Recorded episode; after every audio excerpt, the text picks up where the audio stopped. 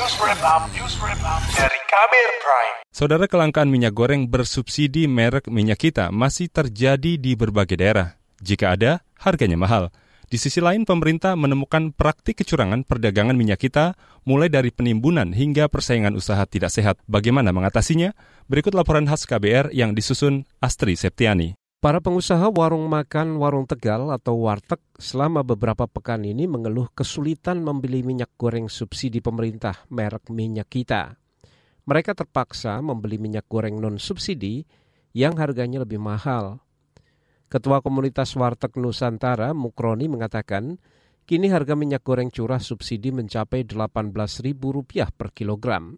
Belum lagi stok barang langka teman-teman biasanya kan belinya kan juga nggak banyak, paling satu liter, dua liter. Tapi ya memang kondisinya juga istilahnya jarang di ini di toko-toko kelontong dan teman-teman toko kelontong juga e, mengeluh juga. Nggak biasanya kan mereka manjang sekitar e, satu karton itu kan atau dua karton. Nah, sekarang mereka nggak ma majang lagi. Jadi kami tahu bahwa memang kondisi minyak e, kita lagi langka di toko kelontong maupun di pasar Pemerintah mengakui ada kelangkaan dan lonjakan harga minyak goreng subsidi minyak kita di berbagai daerah. Untuk mengatasi hal itu, sejak awal Februari lalu, Kementerian Perdagangan menambah pasokan ke pasar. Menteri Perdagangan Zulkifli Hasan mengatakan penambahan pasokan minyak goreng subsidi ini difokuskan untuk pasar tradisional. Pemerintah juga membatasi pembelian minyak kita dan melarang penjualan minyak subsidi ini dijual melalui toko online atau pasar retail modern.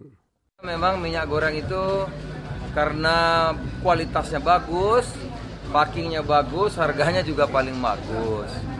Jadi yang premium turun, ya, dan digemari orang dijual secara online. Ya tentu kalau semua pindah ke minyak kita kurang barangnya. Nah oleh karena itu pertama kita tambah jadi 300 ribu ton per bulan sekarang jadi 450 ribu ton. Tingginya minat masyarakat pada minyak goreng subsidi minyak kita memancing praktik perdagangan tidak sehat. Satgas Pangan Polri bersama Kementerian Perdagangan menemukan penimbunan minyak kita sebanyak 500 ton.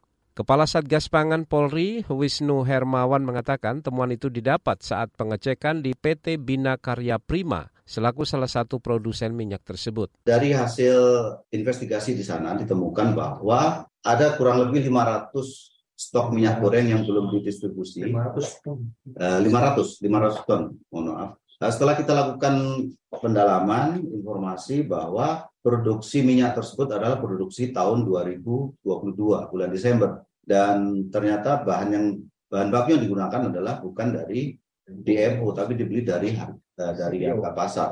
Wisnu mengatakan produsen berdalih menimbun minyak kita karena menunggu pembeli atau eksportir yang akan membeli produk mereka.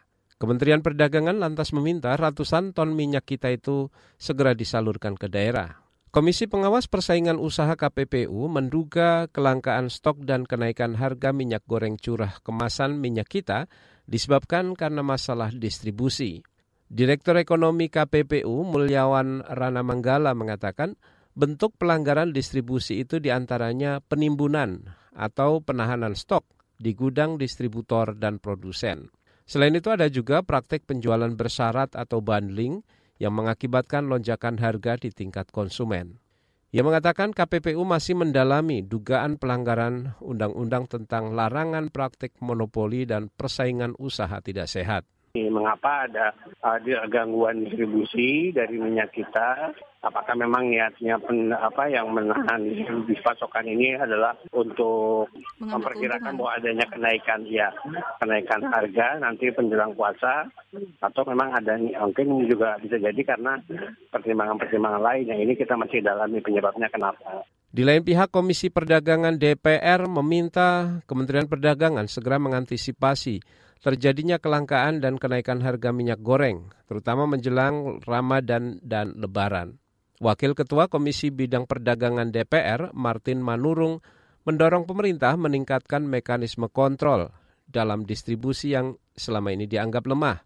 Martin mengatakan, lemahnya pengawasan menyebabkan harga penjualan minyak goreng kerap tidak sesuai penetapan harga eceran tertinggi atau HET. Jadi harus ada memang duduk bersama antara Kementerian Perdagangan juga aparat hukum terkait ya juga Menko Perekonomian lihat secara menyeluruh. Kalau memang tidak juga tidak kita kan tidak bisa juga ya artinya terus-menerus mengharapkan sesuatu yang tidak mungkin dicapai. Jadi ini harus secara jujur melihat daripada kemudian ini jadi masalah yang berulang-ulang. Laporan ini disusun Astri Septiani, saya Agus Lukman. Kamu baru saja mendengarkan news wrap up dari Kabel Prime. Dengarkan terus kabelprime.id, podcast for curious mind.